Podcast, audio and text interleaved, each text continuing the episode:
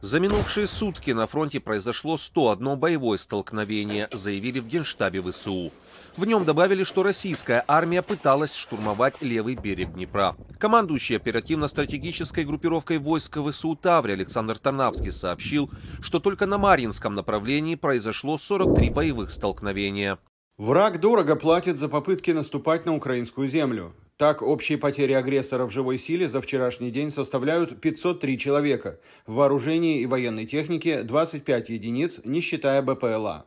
По словам командующего Нацгвардии Латвии Каспарса Пуданса, которого цитирует портал Делфи, российская армия не в состоянии проводить быстрые наступательные маневры и удары, поскольку у нее нет таких огромных ресурсов. В Главном управлении разведки Минобороны Украины заявили, что Россия может использовать против Украины почти 300 боевых самолетов. За прошедшие сутки Россия атаковала 10 областей Украины. Есть погибшие и раненые среди гражданского населения. В ночь на 23 февраля Россия запустила 31 ударный БПЛА, 3 зенитные управляемые ракеты С-300, противорадиолокационную ракету Х-31П и две крылатые ракеты Х-22, сообщили в воздушных силах ВСУ.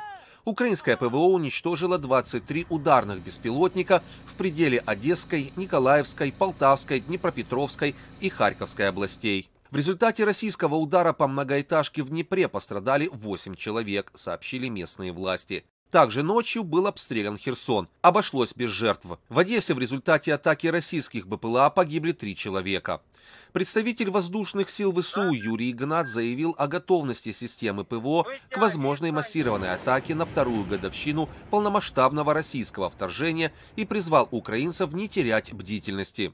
Ожидать от России какой-то гадости надо всегда, потому что это страна, которая пытается нас уничтожить просто физически, уничтожить как страну. Надо быть начеку каждый день. В прошлом году была первая годовщина, все ждали ударов и 23 февраля, и 24 февраля. Массированный обстрел был 9 марта, поэтому расслабляться не нужно. Противовоздушная оборона всегда в готовности, воздушные силы тоже в готовности, силы обороны готовы к отражению воздушного нападения противника. Верховная Рада Украины приняла закон об увольнении в запас срочников после завершения срока военной службы во время военного положения.